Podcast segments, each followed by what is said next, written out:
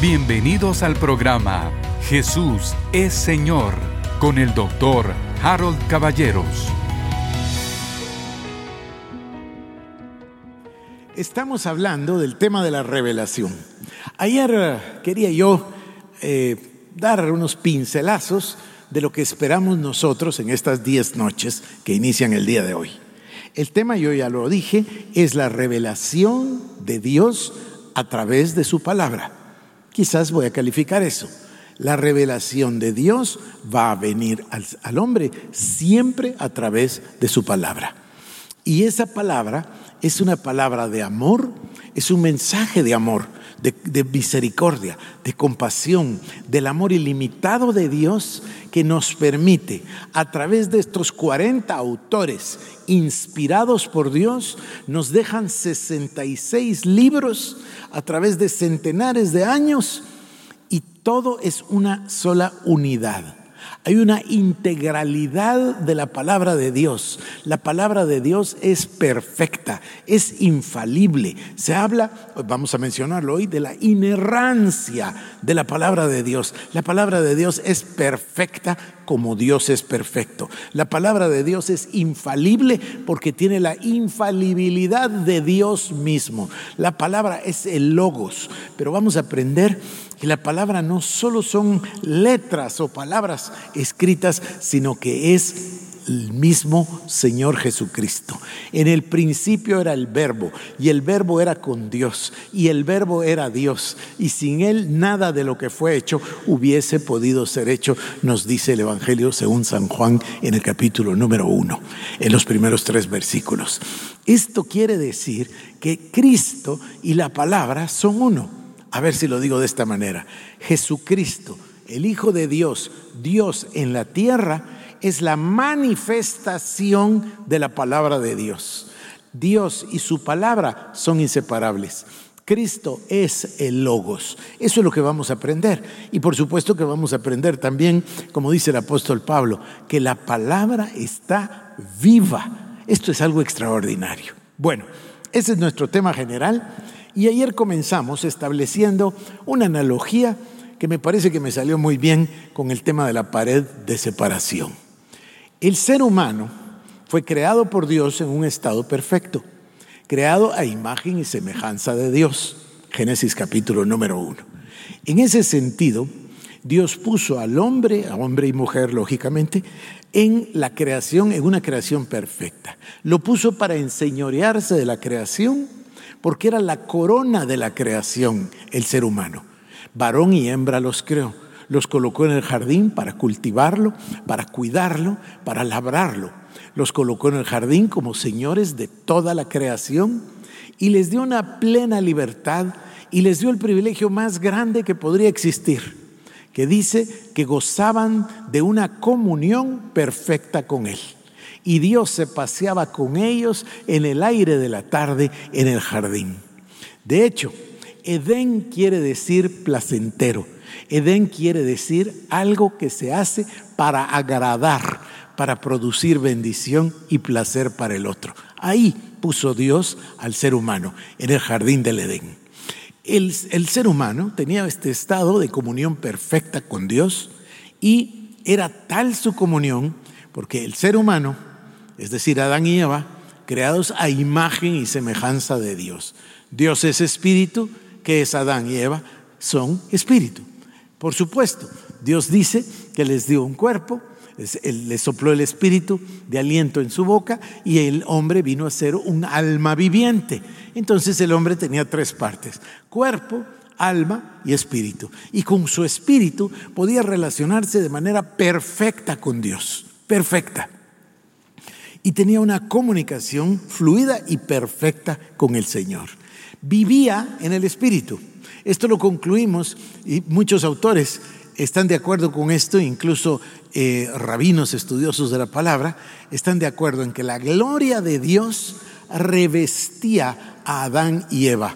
¿A qué punto? Al punto de que ni siquiera se percataban de que estaban desnudos porque no estaban desnudos, estaban vestidos con la gloria de Dios. Ustedes ya saben esto, lo voy a, repetir, pero ya lo saben por supuesto, Pablo se lo escribió a los tesalonicenses, somos un espíritu que tiene un alma y vive en un cuerpo. Eso es lo que es el ser humano. Y en este caso particular, Adán y Eva vivían literalmente en el espíritu. Ahora, ¿qué sucede? Capítulo número 3. Lo leímos ayer y lo hemos leído muchas veces. Entonces vino la serpiente, que era el más astuto entre los animales, y vino para tentar a Adán y Eva. Y tentó a Eva. Fue directamente con ella y le dijo, ¿y qué pasa? ¿No comes de todos los árboles? Y ella le dijo, bueno, es que Dios nos dijo que podemos comer de todos los árboles que están en el jardín, excepto del árbol del conocimiento del bien y del mal. ¿Por qué? Porque dijo Dios, si de ese árbol comieren, ciertamente morirán. Esta es una sentencia, lo decía ayer, ciertamente morirás. Esto es similar a un código de penal a un código penal donde dice, este es un homicidio y si tiene estos agravantes, entonces con estos agravantes, la nocturnidad, el, ya no me recuerdo de todos, ¿no? El despoblado, la alevosía, la premeditación, etcétera, entonces se convierte en asesinato y eso puede ser digno de la pena de muerte. Bueno, en este caso la sentencia es clarísima. Si de él comieres, ciertamente moriréis. Ellos lo sabían, pero la serpiente le tienta exactamente en este punto. No, no, no, no moriréis, sino que sabe Dios que si comes de ese fruto, entonces serán ustedes como dioses, conociendo el bien y el mal. Y esa tentación provoca un resultado.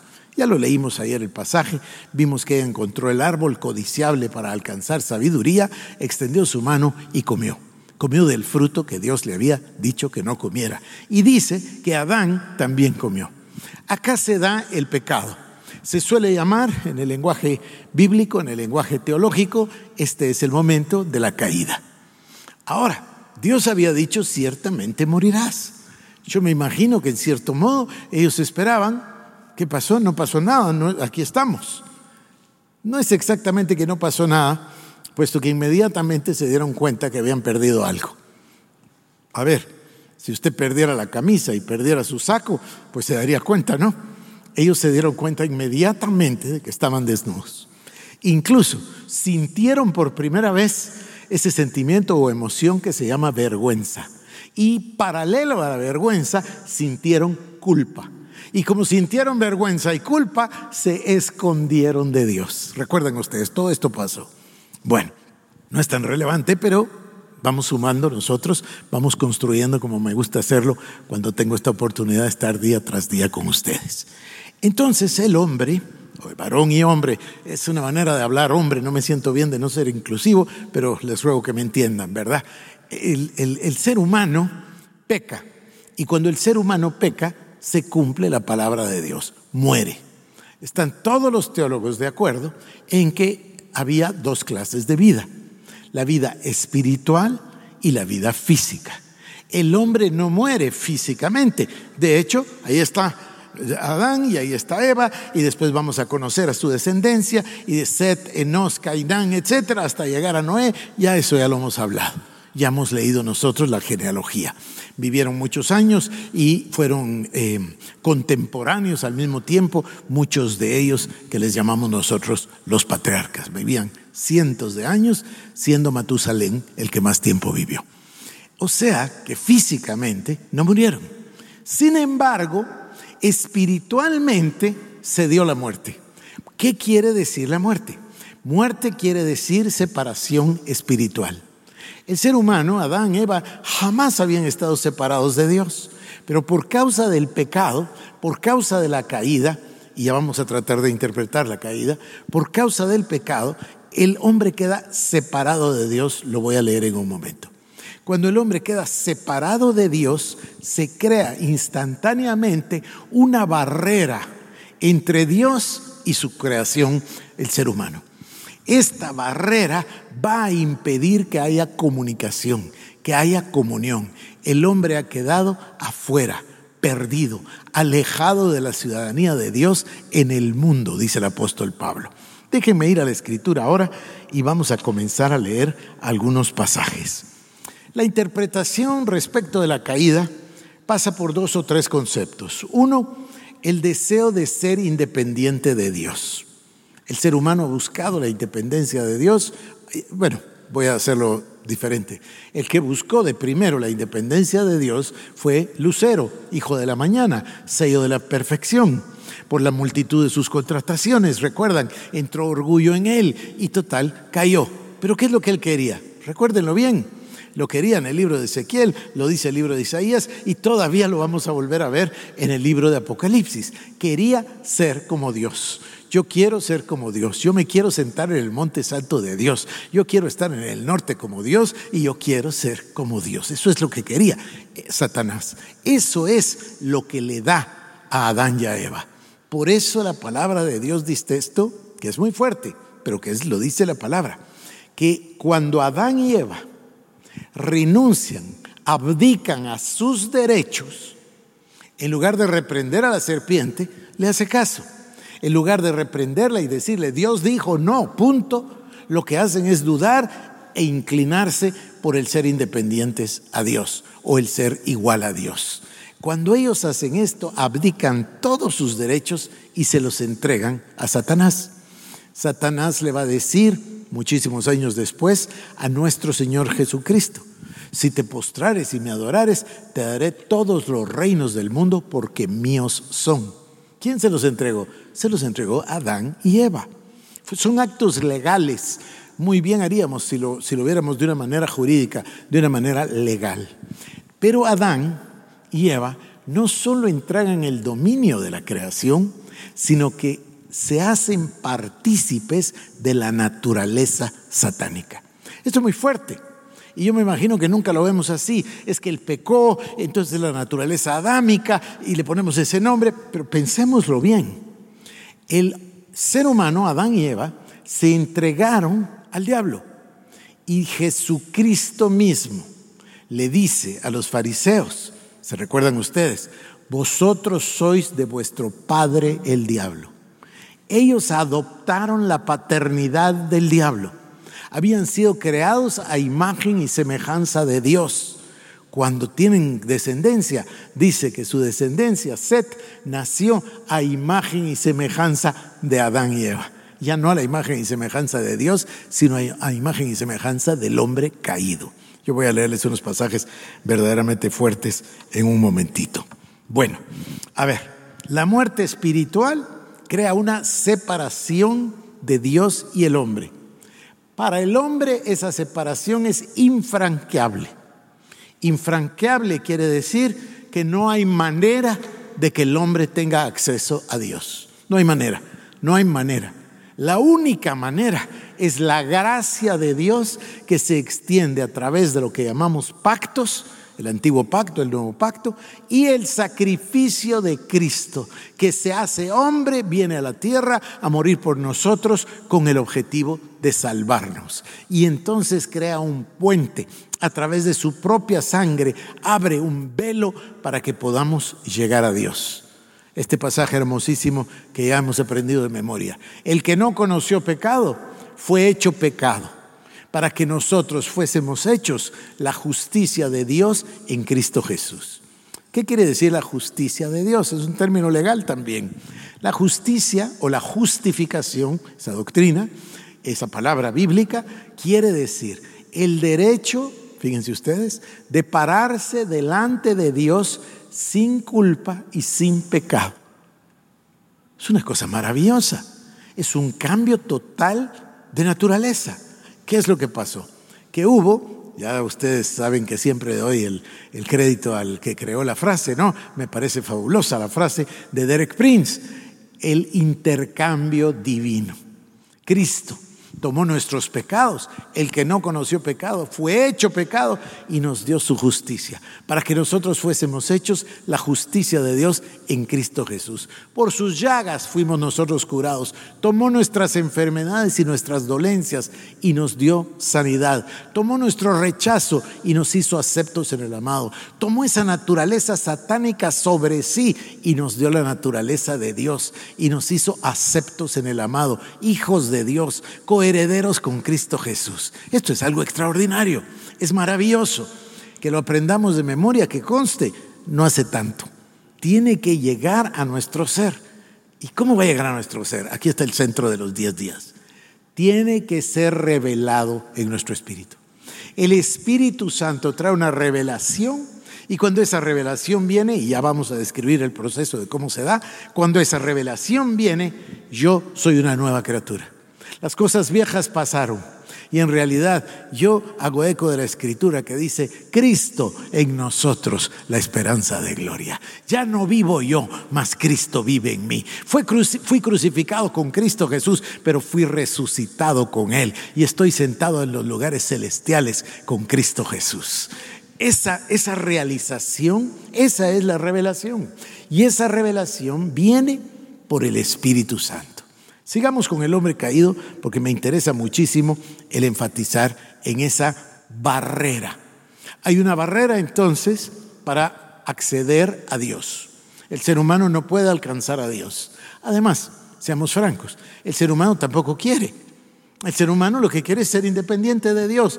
esto que nosotros llamamos hoy en día tan moderno, bueno, ya no es tan moderno, ya tiene bastantes décadas, el humanismo. Luego se llamó humanismo secular. Ahora se le llama que este tiempo es el tiempo del postcristianismo. Bueno, es el ser humano tratando de eliminar a Dios de la foto. Foto es una manera de hablar y poner al ser humano en el centro. El ser humano es Dios. Pues lo mismo, es el mismo pecado. Es exactamente Génesis capítulo número 3. Pero entonces en el ser humano, caído por supuesto, hay una naturaleza. La naturaleza del diablo. Qué horrible, ¿no? Suena horrible, pero así es. Es exactamente así. Yo se los voy a leer ahora. A ver, Salmo 58, 3. Se apartaron los impíos desde la matriz. Se descarriaron hablando mentira desde que nacieron. Salmo 51, 5. He aquí, en maldad he sido formado y en pecado me concibió mi madre. ¿Es claro o no es claro? ¿Qué tal este? Efesios 2, 3 entre los cuales también todos nosotros vivimos en otro tiempo, en los deseos de nuestra carne, haciendo la voluntad de la carne y de los pensamientos, y éramos por naturaleza hijos de ira, igual que los demás. Está clarísimo, ¿no? Que todo asunto sea establecido por dos o tres testigos. Bueno, acá hay tres. Están aquí delante, y hay muchos más, delante de nosotros. El ser humano entonces nace ya con el pecado. A ver, no con el pecado pongámosle una mejor calificación, nace con una naturaleza pecadora, una naturaleza pecaminosa. A ver, cada uno tiene su género. Dice la palabra que los árboles, las plantas y los animales dan de su propio género. Si nosotros vemos una vaca preñada, ¿qué es lo que esperamos? Un becerro, una vaca. Eso es lo que esperamos. Y cuando sembramos un árbol de naranjas, ¿qué sabemos que va a dar? ¿Qué es lo que estamos esperando? Naranjas. Cada cosa da fruto de su propio género. Bueno, eso es exactamente lo que pasó. El ser humano pecó y adoptó la naturaleza satánica. Aquí lo dice de esta manera entre los cuales también todos nosotros vivimos en otro tiempo, haciendo la voluntad de la carne y de los pensamientos, y éramos por naturaleza hijos de ira. Éramos por naturaleza hijos de ira. Estos pasajes de los salmos me impresionan. Se apartaron los impíos desde la matriz, se descarriaron hablando mentira desde que nacieron. Salmo 58, 3, me parece estar oyendo a Juan Calvino. Juan Calvino lo puso en esta frase extraordinaria, la frase la depravación total, así la llamó. ¿Qué es la doctrina o qué es la idea? ¿Qué quiere decir el concepto de la depravación total según Juan Calvino? Bueno, él sacó la conclusión de la palabra de Dios, nos dio todos estos pasajes y muchos más y dijo, en el ser humano no hay nada bueno. En otras palabras, la depravación del ser humano es total. Yo leía a un autor anteayer, estaba tratando de pensar en cómo conseguir la cita eh, exacta para dárselas, pero lo leía y decía que el mal es ilimitado. Miren esto. Yo siempre he pensado que el ingenio del ser humano es ilimitado. A ver, todos los días de Dios, todos los días hay nuevos libros, nuevas películas, nuevas pinturas, nuevas esculturas, nuevas obras de arte, nuevos discos, nuevas canciones, nuevas historias, nuevas novelas, todos los días. Nuevos negocios, innovación. El, el ingenio del ser humano es francamente ilimitado. Pero más grande, una vez fui con un grupo de rectores a Israel y conocí al rector de la Universidad de San Pablo, eh, Sao Paulo, le dicen ellos, ¿verdad? En, la ciudad de Sao Paulo, en Brasil, una universidad gigante, pero así gigante de cientos de miles de estudiantes. Y el, rector en ese entonces era un hombre de, de ascendencia alemana, incluso con un acento fuerte, muy buena persona y con mucha sabiduría. Y estábamos enfrascados en una charla, ahí en una de las comidas, cuando alguien mencionó eso, y yo dije, ¿verdad? Es que el ingenio del ser humano es ilimitado. Y él se volteó conmigo y me dijo, ajá, solo superado por su capacidad para el mal. Me quedé impactado y es lo que leí hace pocos días. Es verdad, el ingenio del hombre para el mal no tiene límites. No tiene límites, es una cosa extraordinaria. Bueno, esto es lo que se llama la depravación total. Esto es lo que se llama la depravación total en el sentido, lo voy a decir de este modo, que antes de Cristo no hay nada bueno en el ser humano. Nada bueno. Nada. ¿Se acuerdan de que les he citado muchas veces el libro y el concepto? En realidad en el prólogo está el concepto del libro El Gran Divorcio de C.S. Lewis. Eh, a mí me impresiona C.S. Lewis, pero ese libro es precioso, El Gran Divorcio. Dice él, no hay nada en la tierra o en el infierno que pueda tener algún valor en el cielo. Y añade y dice, no te podrás llevar ni el más mínimo souvenir de la tierra o del infierno al cielo. Allá no se necesita. Pero pongámoslo al revés. Pongamos entonces el concepto al revés. Aquí en la tierra no hay nada que se quiera en el cielo. Quiere decir que acá en la tierra no hay nada que valga la pena para Dios. Y eso es la depravación total. Me, me estoy alargando mucho, pero es importante. Es importante porque el ser humano no tiene nada que ofrecerle a Dios. Por eso, lógicamente, viene la doctrina de la gracia y de la elección. Por eso hablamos nosotros de la reforma, solo por fe, solo por la escritura, solo por Cristo, solo por gracia. Y por eso solo para Él la gloria.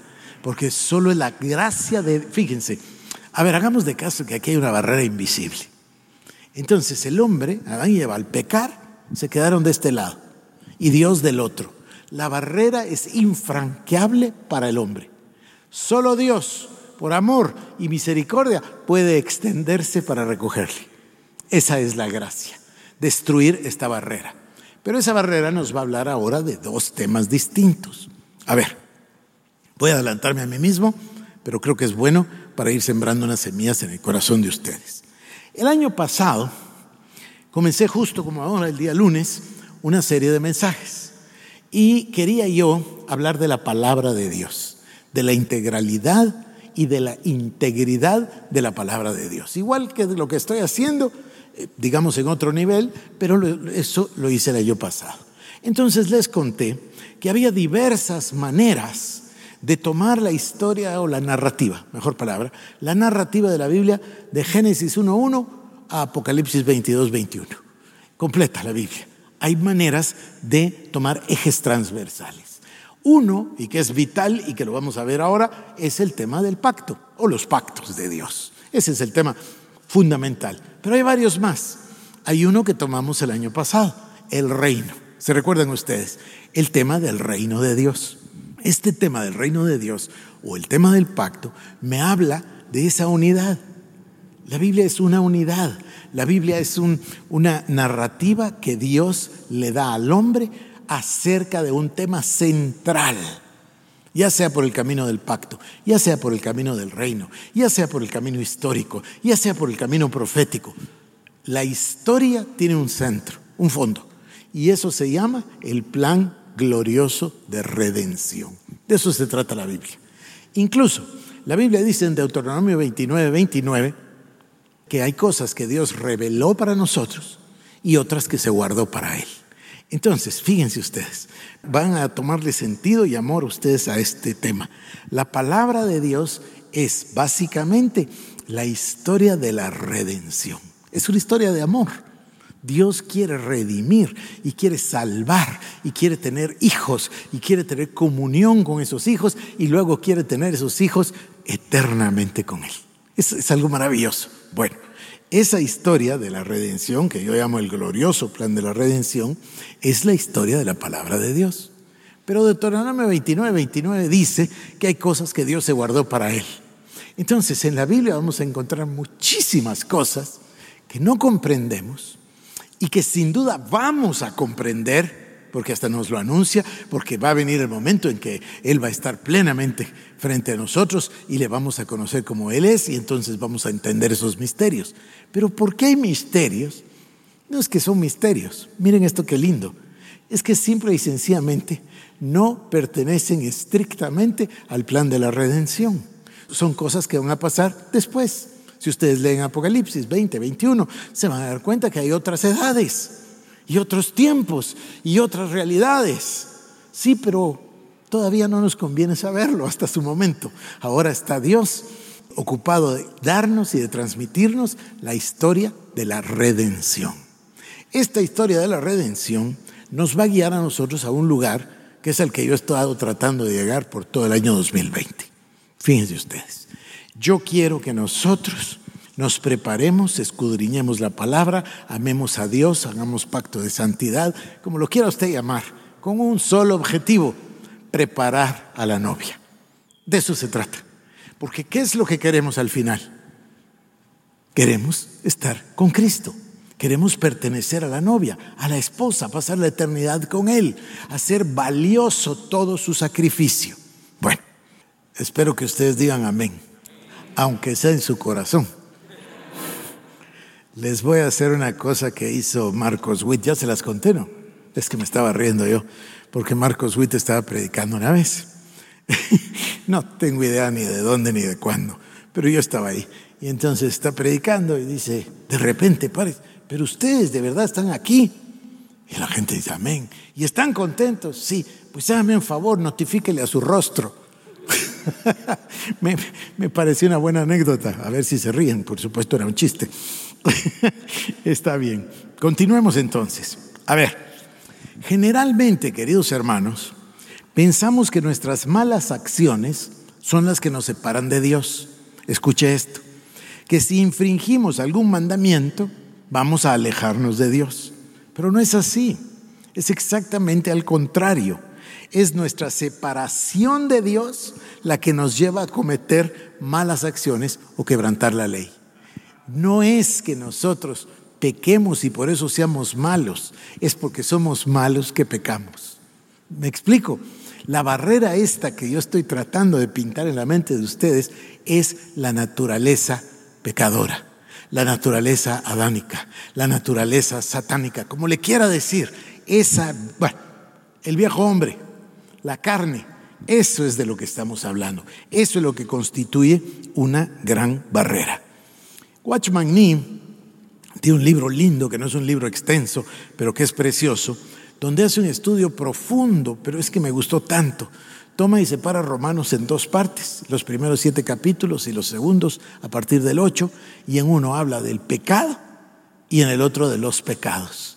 Solo el mostrarnos de que Pablo organiza la carta, organiza todo su argumento y lo articula, hablando de los pecados como una cosa, pero el pecado como otra cosa. Es especial, es extraordinario, porque los pecados son esas acciones producto del pecado que es esa naturaleza. Ahora, esa naturaleza estaba en nosotros. Y por eso el, el versículo, voy de nuevo, Perdonen que me da tanta pena repetirlo tantas veces, pero es que debe grabarse en nuestro corazón. El que no conoció pecado, no es que fueron los pecados sobre él. No dice que en la cruz los pecados de fulano y los pecados eh, de Mengano y los pecados míos fueron sobre él. No dice eso. Dice, el que no conoció pecado fue hecho pecado. De hecho, si leen bien la versión en, Isaías, dice que Dios le complació poner el pecado sobre él y hacerlo pecado. Entonces, esa expiación de Cristo, ese intercambio que decimos, me cambió la naturaleza, cambió mi naturaleza. Y aquí vamos llegando a un punto importante.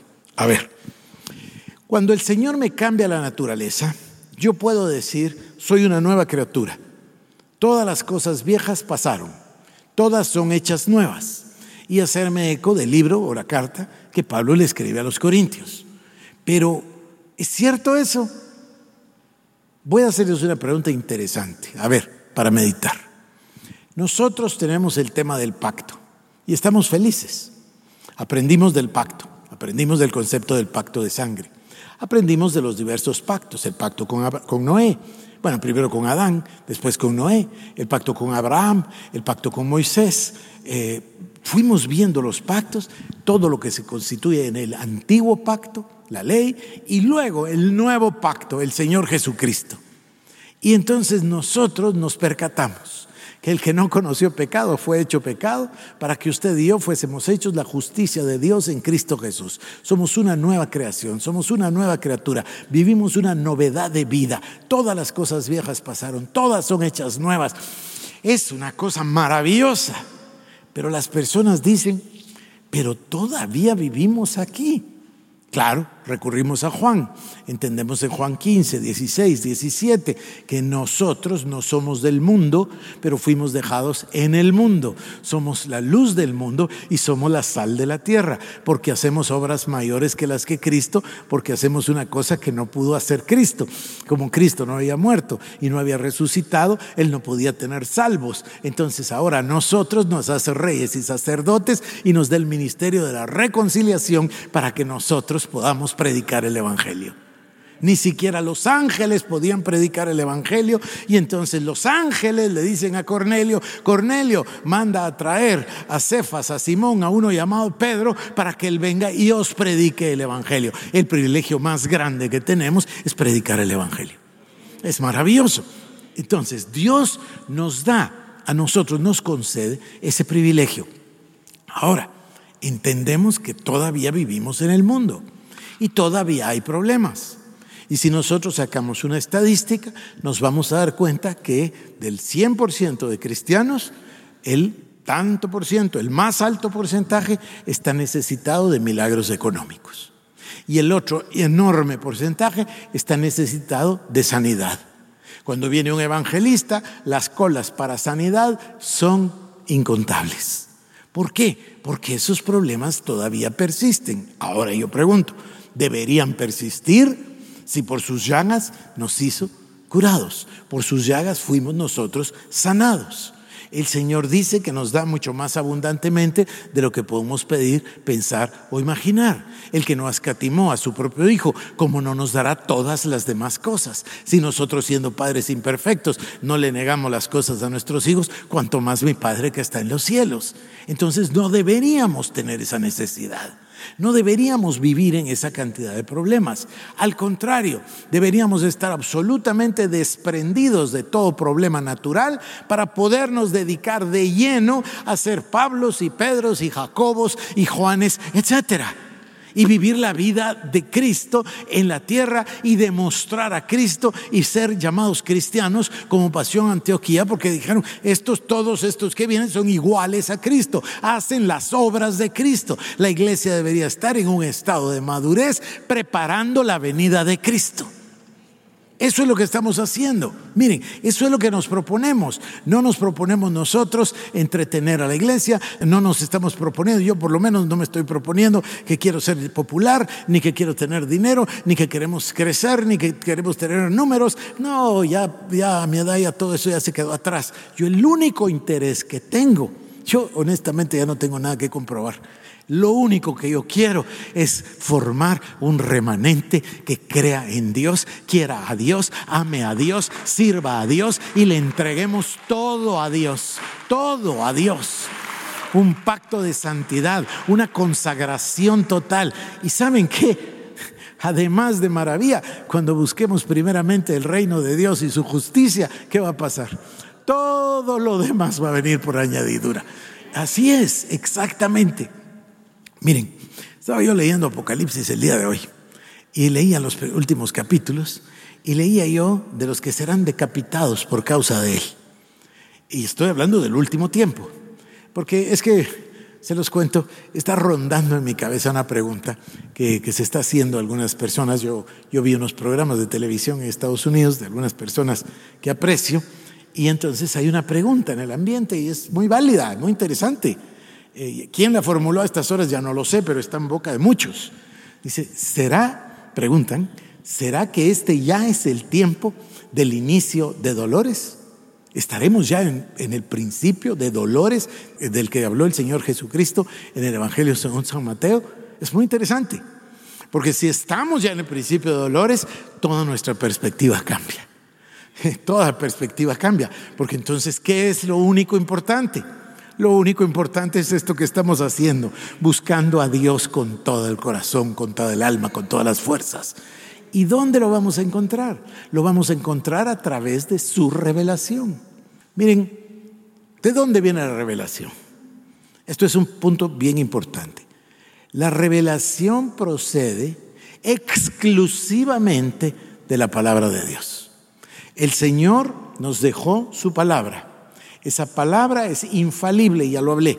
La inerrancia de la palabra, la palabra no sabe fallar porque Dios no sabe fallar. La palabra es infalible porque es la palabra de un Dios infalible. La palabra está viva. La palabra es la revelación de Dios para sus hijos. Entonces, toda revelación, toda doctrina, toda novedad, todo lo que escuchamos tiene que ser comparado con la palabra de Dios. No creído así de primera intención. Ah, como lo dijo, lo creyó. Yo ya les he contado esto muchas veces. Yo estaba ahí sentado en primera fila cuando vino un predicador muy famoso. Y el predicador empezó a hablar unas cosas que no estaban correctas, que no tenían nada de bíblico. Y como él y su señora eh, son apóstoles, entonces él se paró en esta plataforma y dijo así. Me acuerdo, me acuerdo como que fuera ayer y voy y busco el disco, la grabación. Y entonces dijo, para que haya un apostolado verdadero, tiene que ser el apostolado del esposo y la esposa. Si no está el esposo y la esposa en conjunto en el apostolado, no se puede ser apóstol. Yo me enojé tanto, me quería parar. dije, decirle, me voy a parar, ya me voy, yo no aguanto. Y dice, no le puedes hacer esto, por supuesto que puedo, acaba de matar a Pablo. ¿Cómo es posible que la gente no se da cuenta? Yo estaba ofuscado de que la gente no se diera cuenta de lo que estaban hablando. Y es que no todos son tan nobles como los de Berea. Dice que fueron Pablo y Bernabé a predicar a Berea y predicaron el Evangelio. Y dice que los judíos de Berea los escucharon con atención. Pero dice la palabra, pero eran tan nobles los de Berea que iban inmediatamente a sus casas a comprobar en las escrituras si lo que se había dicho era así. Es, de eso se trata, de eso verdaderamente se trata, de que cada uno de nosotros vayamos a la escritura. Quiero llegar a esa barrera. Ah, ya me recordé. Entonces, ya estamos en el nuevo pacto, pero no vemos completamente que la iglesia esté en el nuevo pacto. Entonces hablemos de otra cosa, de la salvación. Hablemos de la venida del Espíritu Santo, hablemos de los avivamientos. Bueno, ya estamos ahí, pero tampoco vemos que estamos ahí. La iglesia no está ahí si ustedes se fijan. ¿Por qué? Porque existe esta barrera. Esa barrera se llama la carne, la naturaleza pecaminosa, etc. Sin embargo, la Biblia dice, y se los voy a leer, creo que voy a leer los dos versículos de ayer y luego el que quiero, a donde quiero llegar. Dice, en Romanos 3, 11 al 18, no hay quien entienda, no hay quien busque a Dios todos se desviaron, a unas se hicieron inútiles. No hay quien haga lo bueno, no hay siquiera uno. Sepulcro abierto es su garganta, con su lengua engañan, veneno de áspides hay debajo de sus labios, su boca está llena de maldición y de amargura, sus pies se apresuran para derramar sangre, quebranto y desventura hay en sus caminos, y no conocieron camino de paz, no hay temor de Dios delante de sus ojos. Estamos hablando de los perdidos. Estamos hablando de todos nosotros antes de conocer a Jesús. Pablo va a darnos una descripción de la historia de la humanidad en unos pocos versículos de una manera magistral. Escúchenla. Efesios 2, del 1 al 10. Dice así. Y Él os dio vida a vosotros cuando estabais muertos en vuestros delitos y pecados en los cuales anduvisteis en otro tiempo, siguiendo la corriente de este mundo, conforme al príncipe de la potestad del aire, el espíritu que ahora opera en los hijos de desobediencia, entre los cuales también nosotros vivimos en otro tiempo, en los deseos de nuestra carne, haciendo la voluntad de la carne y de los pensamientos, y éramos por naturaleza hijos de ira, lo mismo que los demás. Pero Dios, que es rico en misericordia, por su gran amor con que nos amó, aun estando nosotros muertos en pecados, nos dio vida juntamente con Cristo. Por gracia sois salvos. Y juntamente con Él nos resucitó. Y asimismo nos hizo sentar en los lugares celestiales con Cristo Jesús para mostrar en los siglos venideros las abundantes riquezas de su gracia en su bondad para con nosotros en Cristo Jesús porque por gracia sois salvos por medio de la fe. Y esto no de vosotros, pues es don de Dios, no por obras para que nadie se gloríe, porque somos hechura suya, creados en Cristo Jesús para buenas obras, las cuales Dios preparó de antemano para que anduviésemos en ellas. ¿No les parece que es la historia completa de la raza humana? Ahora les quiero hablar de esta separación. Esta separación tiene que ser vencida para que nosotros superemos el estado en el que nos encontramos y lleguemos a ser una iglesia plena, madura, gloriosa, llena de milagros, llena de manifestaciones de Dios, llena de la presencia de Dios, llena de la unción de Dios y se va a producir naturalmente lo que hemos llamado avivamientos cuando la iglesia llega a ese lugar a través de la revelación de la palabra, entonces se va a dar lo más natural. Había un hombre que se llamó W. Kenyon, que por cierto influenció muchísimo, ya se los dije, a F.F. Bosworth, que tuvo un ministerio extraordinario de sanidad, y luego al hermano T.L. Osborne, yo ya se los conté. Él era un ministro bautista y vio lo que vio, no le gustó lo que vio y se fue de vuelta al mundo. Estaba desilusionado, estaba decepcionado. Dios en su gracia y en su amor le mandó una enamorada. Era un hombre joven, había estudiado para el ministerio, pero estaba en el mundo, de vuelta al mundo. Pero esta joven lo invitó a la iglesia y fue a la iglesia con ella y se encontró con un mensaje diferente de lo que él había oído toda su vida se enamoró del mensaje, se reenamoró de Cristo, además se enamoró de ella y se casó con ella. Todo esto pasó y sirvió a Dios. Pero, ¿qué es lo que cambió su vida? Él lo dice de esta manera. Dice, lo que cambió totalmente mi vida es que yo solo había escuchado una parte del Evangelio. Había oído los Evangelios, había oído el libro de Hechos, había oído los profetas, pero nadie me había predicado lo que predica Pablo, la revelación paulina. La revelación paulina es esto a lo que estamos entrando, a entender qué hizo Dios y quiénes somos en Cristo Jesús. Eso es, claro, le ponemos revelación paulina. Yo ya me leí una y otra vez el Nuevo Testamento y no es solo Pablo también lo dice Juan y también lo dice Pedro, no es solo Pablo, pero le llamamos revelación paulina, así le decimos porque claro, Pablo escribió dos tercios del Nuevo Testamento, entonces le llamamos revelación paulina y está en todas las cartas de Pablo. Entonces Kenyon dice, entonces yo llegué a entender que Cristo ya dio todo esto. ¿Se recuerdan que ayer leí el pasaje, lo voy a volver a leer en Corintios, donde dice que nosotros ni siquiera podemos llegar a entender lo que ya nos fue concedido? Porque las cosas espirituales se tienen que entender espiritualmente. Entonces él dice, entonces un día entendí lo que decía Pablo, somos una nueva criatura y comenzó su ministerio y puso una iglesia o abrió una iglesia, fue ordenado, ya me acuerdo, fue ordenado y abrió una iglesia nueva y comenzó con la iglesia, pero la iglesia la fundó y duró hasta después de que él murió también. Igual había pasado con Spurgeon, igual había pasado con Pearson, igual había pasado con Gordon, que por cierto fue maestro de Kenyon. Aunque ellos murieron, la iglesia siguió igual. Y voy a decirles de qué. La fundó sobre la revelación paulina, la fundó sobre la revelación de la palabra de Dios, les enseñó a sus miembros que el camino es el camino de la revelación de la palabra de Dios. ¿Y qué es lo que pasó? Para un ministro bautista, que era un hombre mayor, que nunca hizo una cruzada evangelística ni era su interés. La gente entraba a la iglesia y se sanaban cuando cruzaban la puerta. Los milagros eran abundantes, con él o sin él. Y muchas veces era tan fuerte, dice él, la manifestación de la revelación de la palabra de Dios en los corazones de todos los miembros, que la alabanza y la adoración era tan fuerte que la gente caía postrada, totalmente sanada, se levantaban de las sillas de ruedas. ¿Por qué?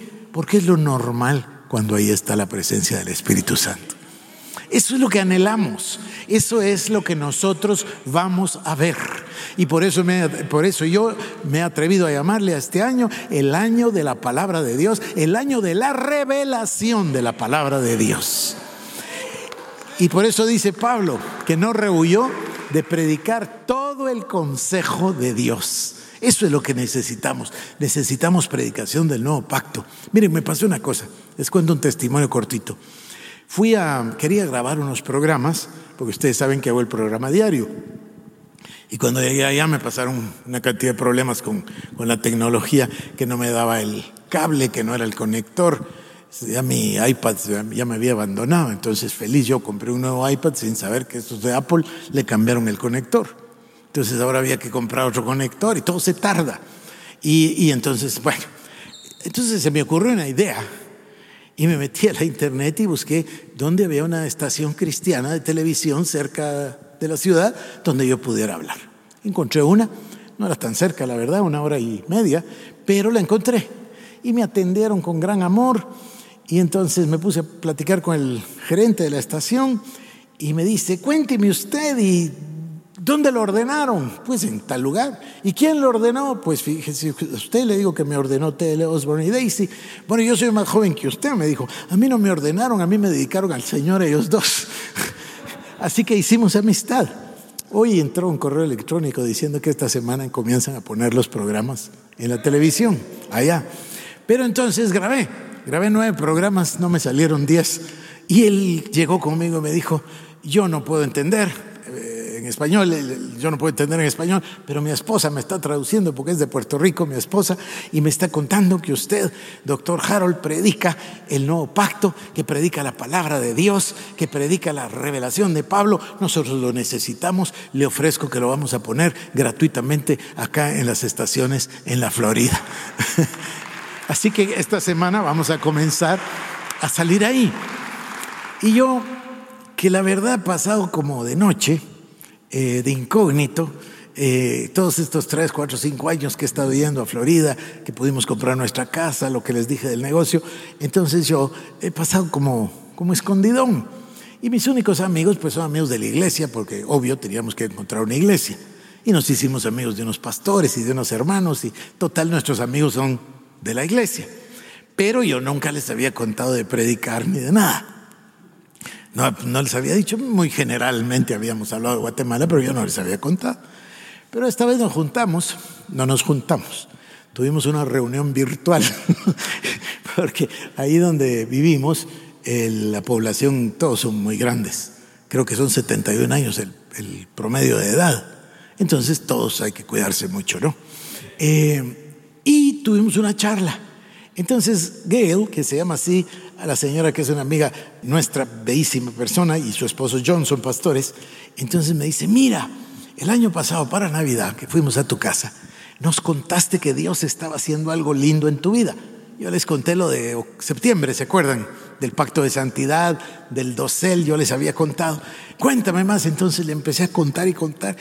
Y emocionada me dice, mira, ¿qué necesidad hay de que en América América le dicen ellos Estados Unidos, ¿no?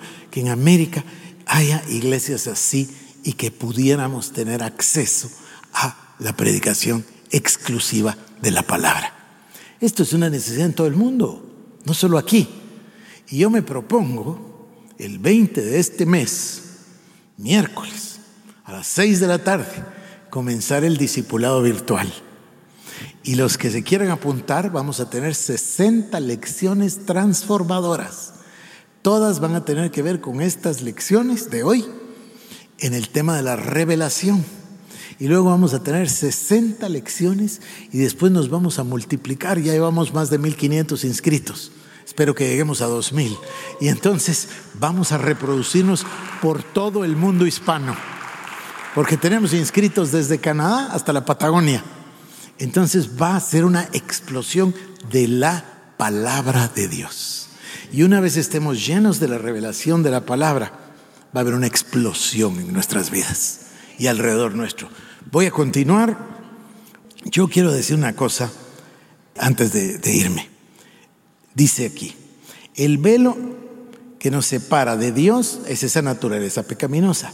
Pero ese velo fue rasgado cuando Cristo fue hecho pecado.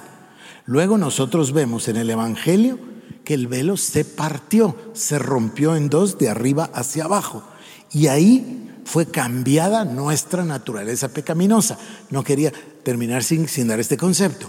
Entonces, si ya fue cambiada la naturaleza pecaminosa, ¿por qué no entramos directo, sumergidos en las bendiciones de la palabra y en una vida totalmente sobrenatural, totalmente milagrosa, totalmente de fe, totalmente de las obras de Cristo. ¿Por qué no?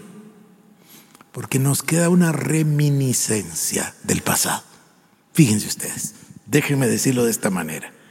Cuando el hombre peca, el hombre queda separado de Dios. Hay una barrera. ¿Qué es lo que el hombre tenía que no tiene Dios? Dios no tiene cuerpo. tuvo en el Señor Jesucristo, pero Dios no tiene cuerpo, Dios está en todo.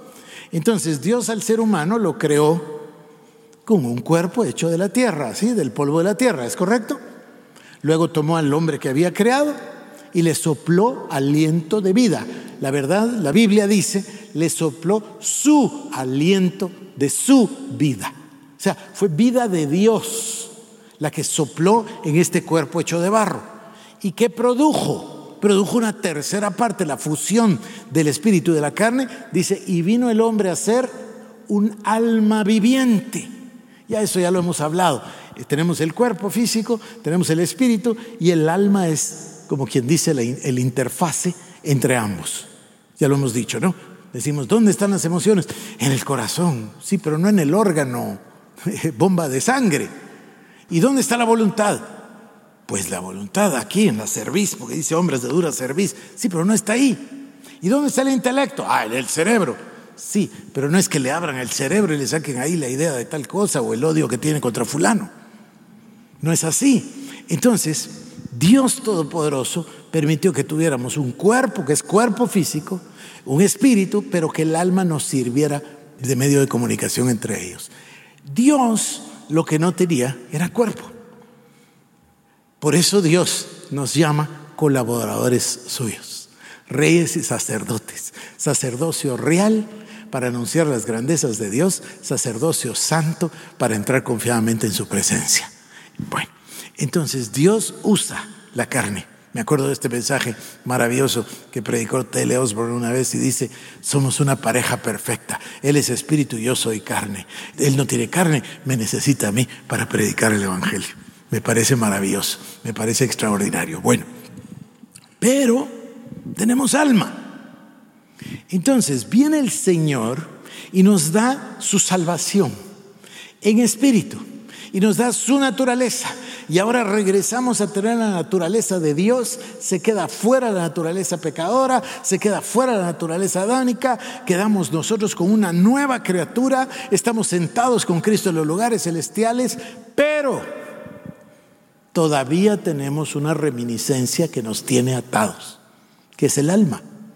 Por eso la palabra habla de la salvación del alma la sanidad del alma. No os conforméis al presente siglo, sino transformaos por medio de la renovación de vuestro entendimiento para que podáis comprobar cuál sea la buena, agradable y perfecta voluntad de Dios.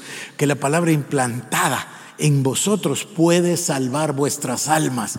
Entonces, esta salvación del alma, ahora voy a usar las palabras de ese teólogo magnífico, Stott, con T, S-T-O-T-T, Stott, que dice la mente fue creada por Dios porque Dios es racional.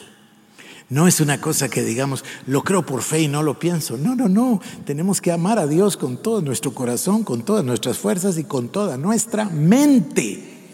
Dios nos dio una mente y esa mente debe ser transformada. ¿Y cómo es transformada? Ahora sí termino. Por la revelación de la palabra de Dios. Yo si logro mañana y si no el miércoles voy a compartirles cómo se da el proceso de la revelación. Hay un proceso, hay siete pasos que se dan desde el momento que la leo y que es pura información hasta el momento que la palabra me cambió y me llevó a la transformación. Yo estoy seguro que Dios va a sanarlos, Dios va a hacer milagros, Dios va a bendecir a cada familia. Y hoy, que la paz de Dios, que el amor del Padre, la comunión del Hijo y la paz que nos da el Espíritu Santo vengan sobre cada uno de vosotros. En el nombre del Señor Jesús. Amén. Esto fue el programa Jesús es Señor con el doctor Harold Caballeros. Si quieres más información, búscanos en nuestras redes sociales como Iglesia El Shaddai Guatemala